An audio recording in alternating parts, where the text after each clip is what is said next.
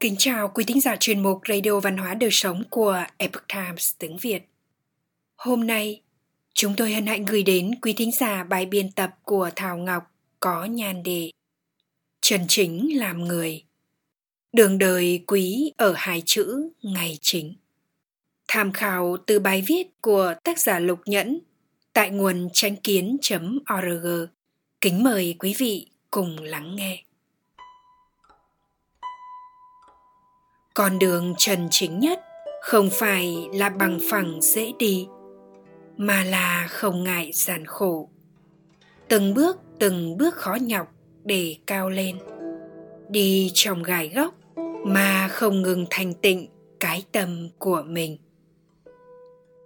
Xưa có một lão hòa thượng, vì muốn khảo nghiệm huệ căn của đồ đệ nên đã cho tù sửa pháp tượng của tổ Bồ Đề Đạt Ma trên đỉnh núi Phi Lai.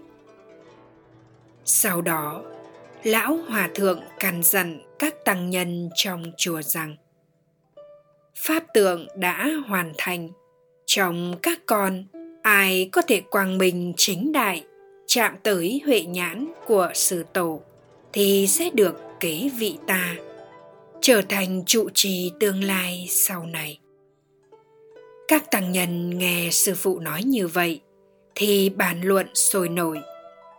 Được trở thành trụ trì là một vinh diệu vô cùng. Ai ai cũng hào hứng. Tuy nhiên, đây cũng là một thử thách to lớn, bởi vì đường lên đỉnh núi khúc khỉu gập ghềnh. Hơn nữa, còn có thể gặp thú dữ hại người. Trước kia có không ít tăng nhân chưa kịp đến đích đã phải bỏ mạng giữa đường. Còn đường chính dẫn lên đỉnh núi là con đường hiểm trở, gập ghềnh nhiều nguy nan. Vậy nên không một ai muốn đi.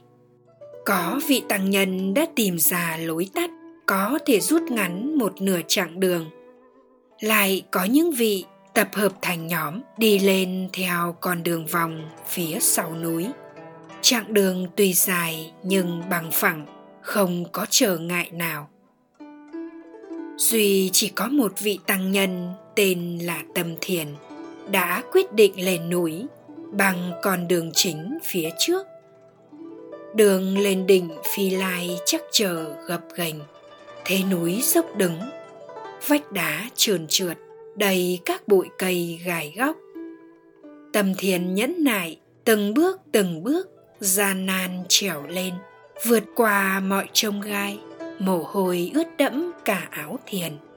Cuối cùng mới có thể đến nơi. Vừa lên đến đỉnh, tâm thiền thấy đồng đủ các huỳnh đệ đang đứng trước pháp tượng lấp lánh ánh vàng của đạt ma sư tổ. Ai cũng háo hức chờ sư phụ lên tiếng nói cuối cùng. Tâm thiền biết bản thân đến muộn nhưng vẫn chậm chậm bước đến, chạm vào huệ nhãn của bức tượng. Lúc này, lão sư phụ mới từ tốn rời khỏi ghế và tuyên bố tâm thiền có đủ huệ căn, xứng đáng được kế tục vị trí trụ trì. Các tăng nhân nghe vậy thì vô cùng sửng sốt. Một số bất bình thốt lên những lời phàn nàn rằng tâm thiền đến muộn nhất cũng không biết suy xét tính trước tính sau, nên mới lựa chọn đường xấu mà đi. Sao có thể nói là có đủ huệ căn được? Người như vậy, sao xứng đáng làm trụ trì của chúng ta? Lão hòa thượng bèn nói tu luyện quý ở hai chữ ngày chính. Lời nói phải ngày chính, hành vi phải ngày chính. Ngay cả suy nghĩ cũng cần phải ngày chính. Các con đều chọn đường tắt, đường vòng mà đi. Sao có thể cho đó là ngày chính được? Ta xem chỉ có tâm thiền là theo đường chính, từng bước từng bước khó nhọc để cao lên. Đi trong gai góc mà không ngừng thành tịnh cái tâm của mình. Con đường tâm thiền đi là con đường của một vị phật trần chính. Vậy nên, vị trí trụ trì này, ta nhất định phải giao cho một người như vậy mới có thể hoàng dường phật pháp một cách quang minh, chính đại. Các con không còn là kẻ phàm phù tục tử.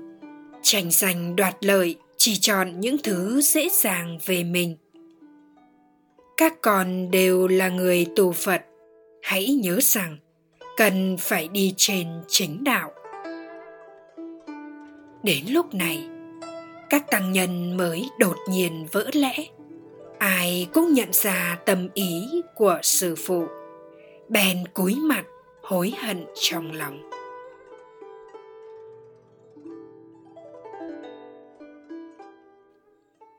Quý thính giả thân mến chuyên mục radio văn hóa đời sống của epoch times tiếng việt. Đến đây là hết. Để đọc các bài viết khác của chúng tôi, quý vị có thể truy cập vào trang web epochtimesviet com. Cảm ơn quý vị đã lắng nghe, quan tâm và đăng ký kênh. Chào tạm biệt và hẹn gặp lại quý vị trong chương trình lần sau. Kính chúc mọi điều bình an và tốt lành đến quý vị cùng người thân.